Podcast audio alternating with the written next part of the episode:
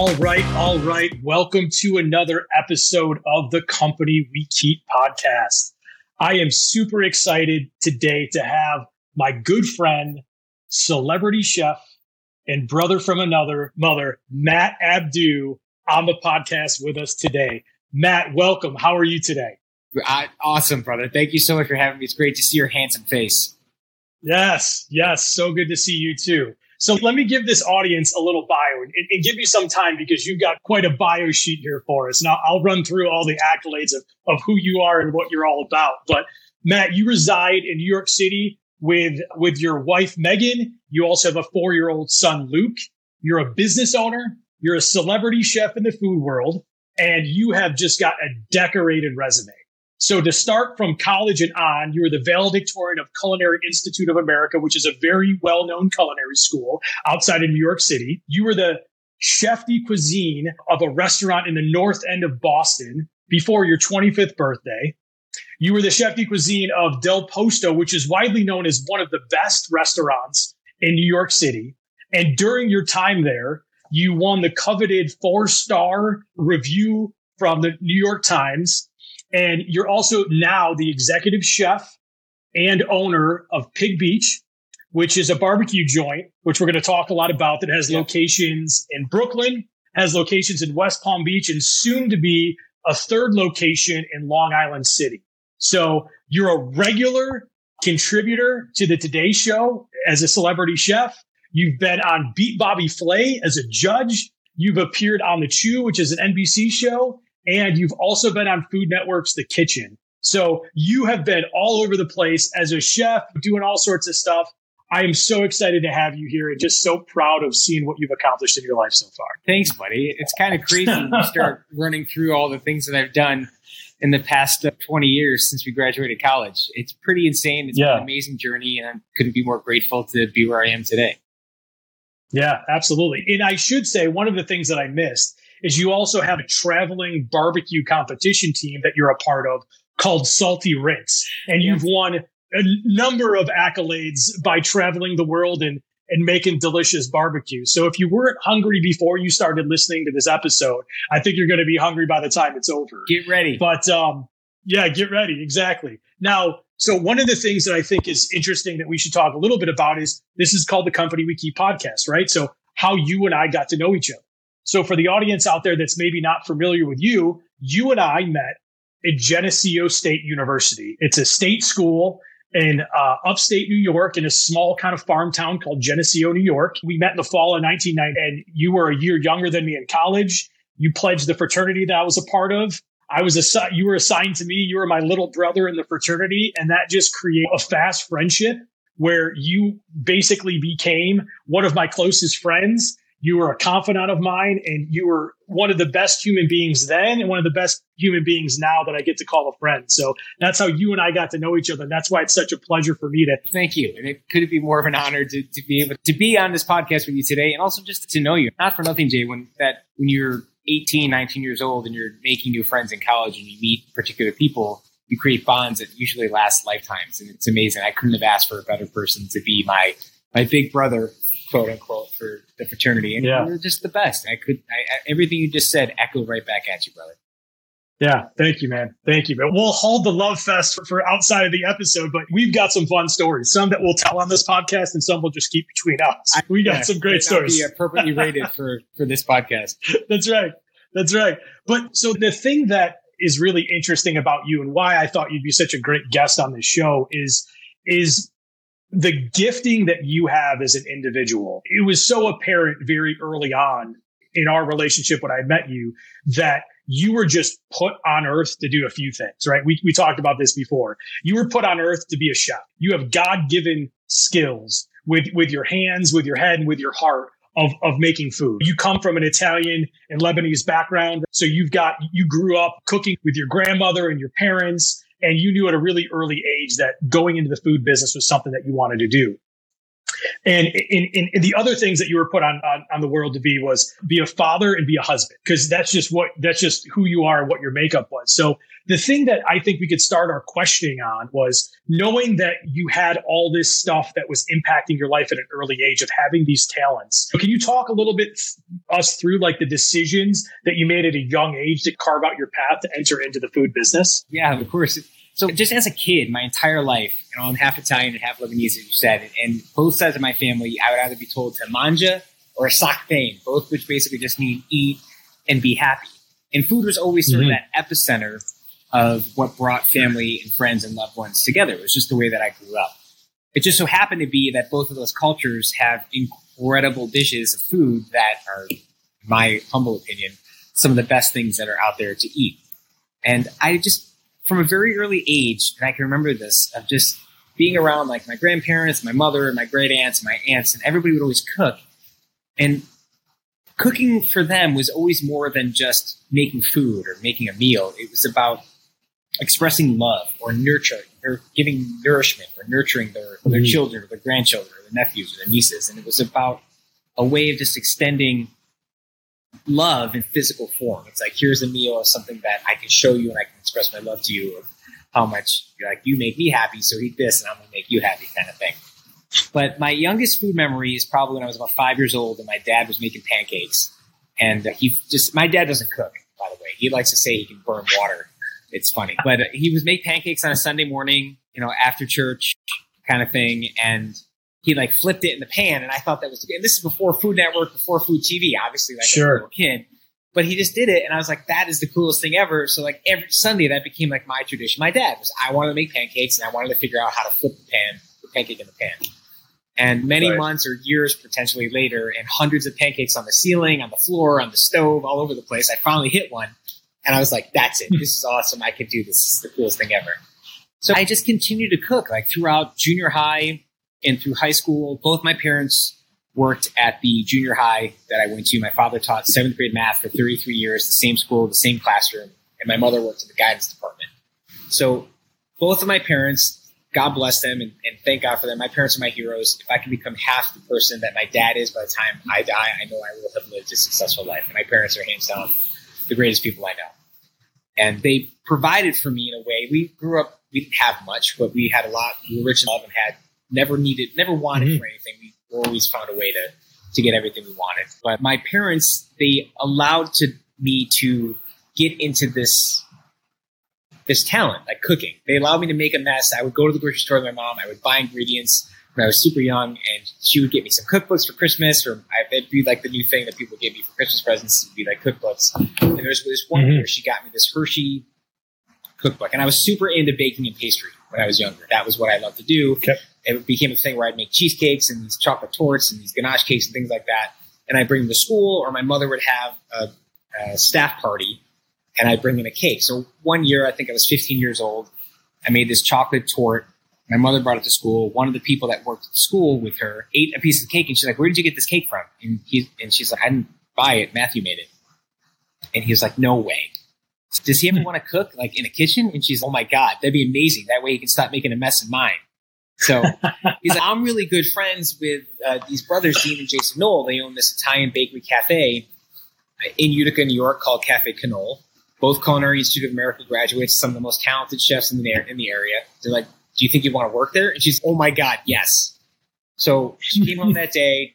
I got a phone call from this guy, Ralph Polito. He called me up. He's like, You're all set. Be at the restaurant, be at the bakery at 5.30 in the morning. I was like, Okay, awesome. 5.30 a.m. I'm 15 right. years old. I'm like, I'm there. So I'm like right. 15, and I'm like, all right, mom, you got to drive me to the bakery. And we had to leave at 5 a.m. to get my mom to drive me to work because I'm still too young to have my license. And I went there the first day, and they're like, hey, nice to meet you. It's 5.30 in the morning. I'm just groggy and still waking up. And right. They're like, go hang out in the dish pit, wash dishes for a little bit, and then we'll figure out what we're going to do with you. So I to the dish pit, and at this Cafe Knoll, the bakery, the first thing they would do every morning is make all the big cakes. And they had three rows of stainless steel tables, each was probably at least six feet long. There were probably four of them on each row, and they would just line them up with the cake orders, fill and frost the cakes, and get them in the walk-in. And after they did all that, they take like a coffee break. But this is just the funniest memory ever, is because when the younger brother Jason was making all the creams to go on the cakes, he had these big mixers, big Hobart mixers, and he'd bring the whips over to the dish pit for me to wash when he was done using them. And I just remember seeing like the whip and it had some of this chocolate cream on it, and I'd be like looking around, I don't know what the heck. So I'd take a lick off the whip and be like, "Oh my god, that's so good!" And then I'd wash it and like the same thing, and it, that would go on. That went on for about an hour, and then the older brother Dean was like, "All right, enough washing dishes. Come here." And he handed Right. me a pastry bag and a five gallon bucket of cannoli cream. And he's like, "Have you ever filled? Have you ever used a pastry bag before?" And I was like, "Yeah, I have." I'm like, "I'm not great at it. I'm 15, but I have." Come over here, shows me how to fill the cannoli, make sure I get all the cannoli cream to the center of the cannoli shell so that you don't have a, a hollow cannoli. And he's like, just fill all the cannolis until all this cream is gone. And I thought that was the greatest thing in the world. So I'm in the corner of this restaurant. I must have filled probably 500 cannolis. Fully, I'm like looking around, put a little on my finger, take a little taste. I'm like, absolute heaven, absolute heaven. Right. And for me, this is like the greatest thing in the world. Like this isn't even work. This is me in absolute paradise. So I finished Right. doing all those cannolis. And he's like, you did a really good job with that. We're going to hang out. They put me into some other jobs for us today, help make some cookies, help make some pussies or whatever. He's like, be back tomorrow, same time. He's like, you're hired. We'll take you. And I worked for those Nice. guys from 15 all throughout high school, all throughout Geneseo, and then even Mhm. throughout culinary school at the Culinary Institute of America until eventually the point where throughout Geneseo, they transferred me from working baking pastry to working on the hotline because they did really fancy Italian dinners on Fridays and Saturday nights, and Sundays Mhm. so I could start to get more knowledge of how it would be when going to culinary school. So I was like a leg up and I had like actual Yeah. experience. No, let me, if I could hop in real quick. What's interesting about that, you're talking about Cafe CaNole. Uh, you may or may not remember this, but my wife and I, when we got married, you made the cookies and the cannolis for our that. wedding at Cafe CaNole, which was obviously phenomenal. And it was funny because you were you were so upset at the wedding because they were so good. Every I think like people were grabbing them like by the five, and they got they went like in, in a moment's notice, and then you felt so bad. You're like, I should have brought more. I'm like, I think old ladies were stuffing them in their purses. You know I, mean? I think I think so, that's too. what was happening. I think so too. Yeah, I brought a ton. Um, that, Yeah. oh, that's a great So- story, and I do remember that very, very well. But I just Yeah. had a blast, and cooking for me.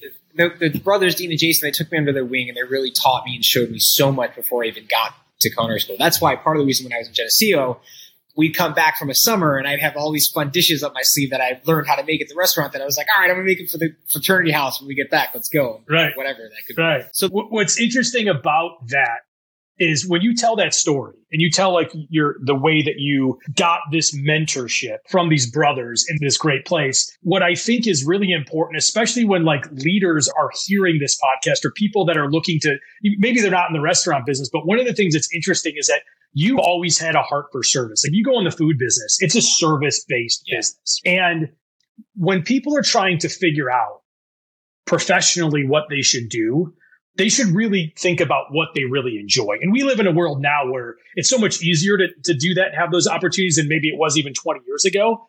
But for you, one of the things that always struck me was your want and ability to serve others. So, like, for example, not only were we super good friends, if you remember correctly, like you opened up a little like barber shop in your apartment your junior year. You used to cut my hair, used I to did. buzz up my hair, looked pretty good. Yeah, the Clippers right? did the whole thing. Yeah, for sure. That's right.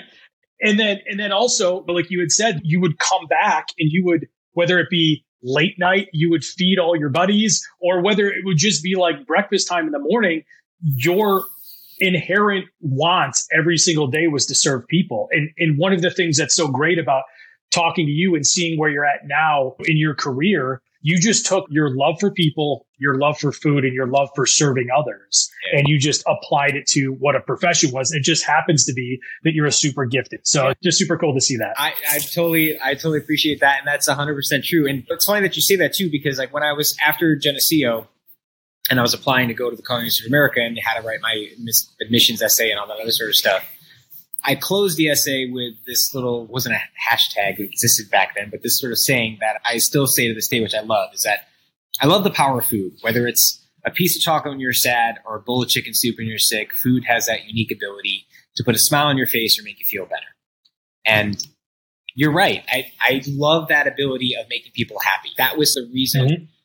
Probably one of the biggest catalysts of me getting into food and hospitality and service, which is because I really, I genuinely like making other people happy. It's what I, it's what I live for. It makes me feel good to know that I can put a smile on somebody else's face. And then what better way of doing that than with an incredible meal or some sort of fun, tasty treat. So it's been 100%. Yeah. Really, really great. Yeah, that's great. That's great. And, and one of the things that is a must mention here is that the industry that you're in, which is the restaurant industry and the food service industry, is is a it's a cutthroat industry. You know, margins are super tight. Having success in the food business just doesn't mean that you have the best food. It means that you have the best food, you have a really good business model, you have a way to make money and make sure your staff's yeah. paid. And all of that takes balance. And you have mentioned previously that you wanted to delay your culinary experience of going to CIA to, to get a business degree because you understood that if you wanted to succeed in the restaurant world and be a restaurant owner and have your own place, mm-hmm. that you needed to understand the economics and, and the way that works too. And what's interesting is we talk a lot about leadership on this podcast. So when you translate leadership to the restaurant industry, which is typically has very high turnover, how have you found that being a leader, how have you adjusted your leadership skills to ensure success both with your business and with the taste of your food? I absolutely love that question because in this industry, there are so many different styles of leadership. Some leadership roles of, of people of whom you'd work for, work with that served as a means of way to learn what not to do, almost more so than a way of what to do. Like mm-hmm.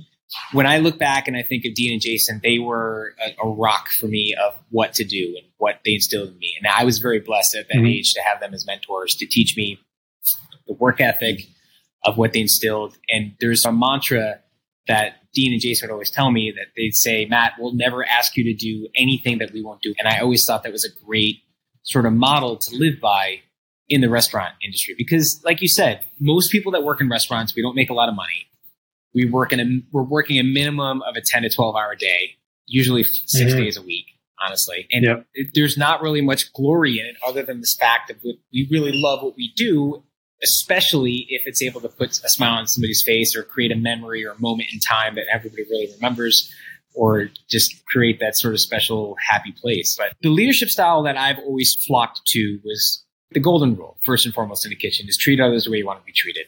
Kitchens are a very high stress, continuously moving pressure cooker environment where the people that are working around you, when you're starting off, everybody wants to. So if you're working in mm-hmm. a smaller kitchen and there's only five other cooks, those five other cooks are doing what they can to jockey to get the promotion to sous chef. And then if you go to a larger restaurant and you're coming in as a sous chef and you really want to advance your career at that spot, and there's a chef de cuisine role and executive chef role, you're trying to do everything you can to position yourself to be the next person to take that promotion, just like in any mm-hmm. other job or business.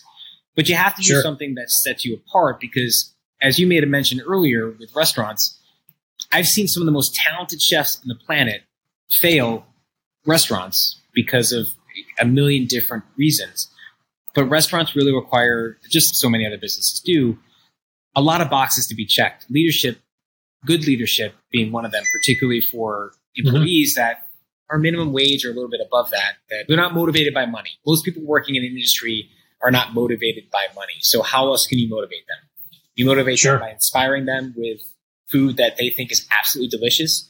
You motivate them by being a person they want to work with and want to learn from because they know what you have is special and that's something that mm-hmm. they can take from you or impart from you. And I think that's probably one of the biggest reasons for me. That was those are the biggest draws for me as a young cook. I wanted to go and work for the best and I wanted to take from the best. And I remember being like 14 or 15 years old when the Food Network started started to come into its peak, and there was Molto Mario, there was Bobby Boy Meets Grill, Bobby Flay, there was Essence of Emeril or Emeril Live, and I would watch those guys and say, I want to be them. Like I would watch Emeril Live yep. and be like, this guy has the coolest job on the planet. I want to be just like him.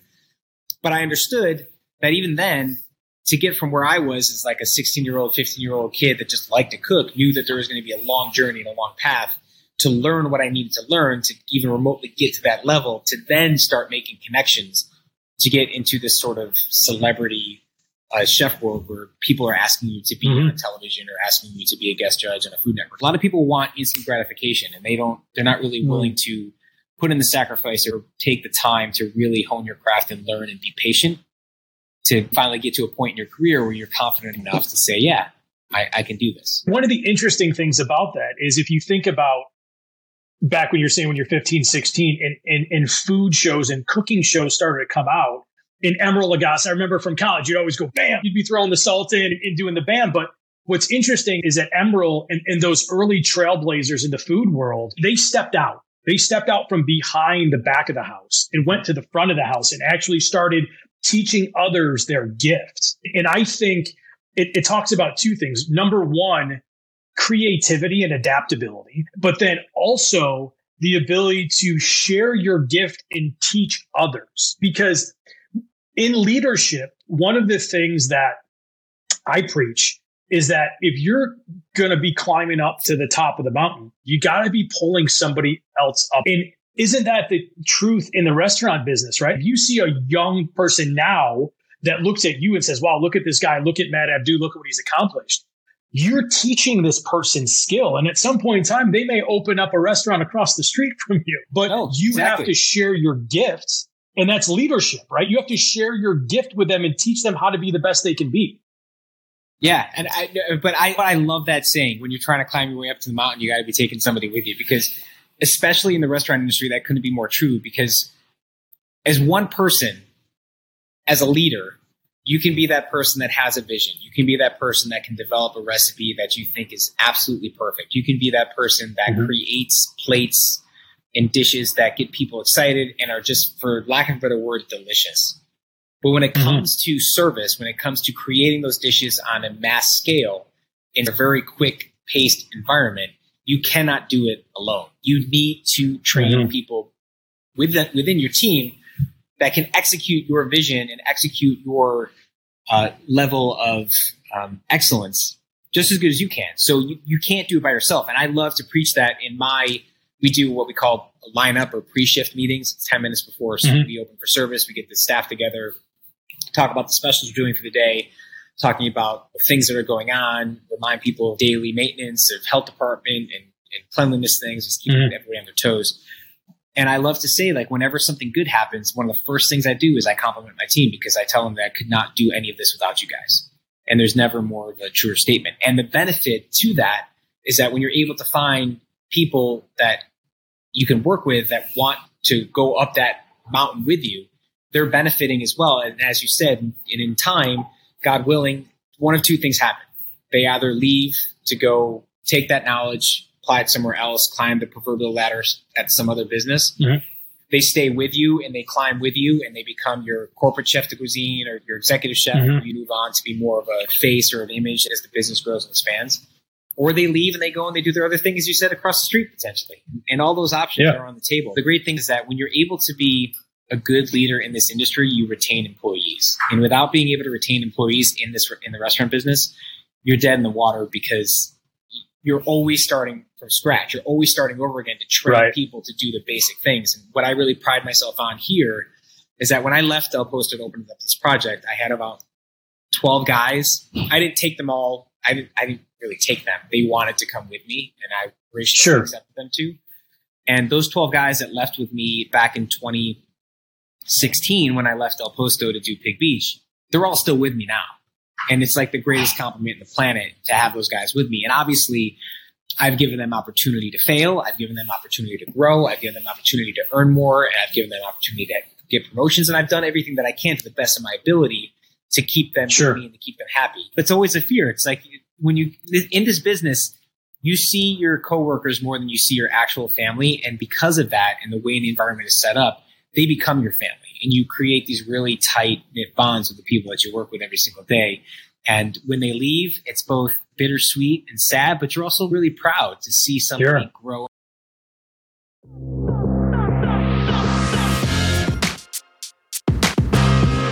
Hey, everybody. Thanks for listening to another episode of the Company We Keep podcast. That episode with Matt Abdoo was awesome. He's such a phenomenal guy, an inspirational leader, a great businessman and a phenomenal chef. So if you liked episode one, there's so many more things that we cover in episode two. So don't forget to check that out next Tuesday when the episode launches. Also, if you're looking to connect with Matt or connect with me, all of Matt's socials are going to be on my website, jasonmpearl.com under the podcast show notes. So every, every way to follow him and interact with him is going to be right there. In addition to that, we have a new feature on my website. It's a digital voicemail recording.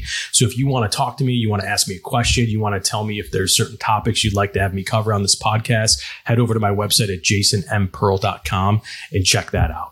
Until next time, this is Jason Pearl. I'm out.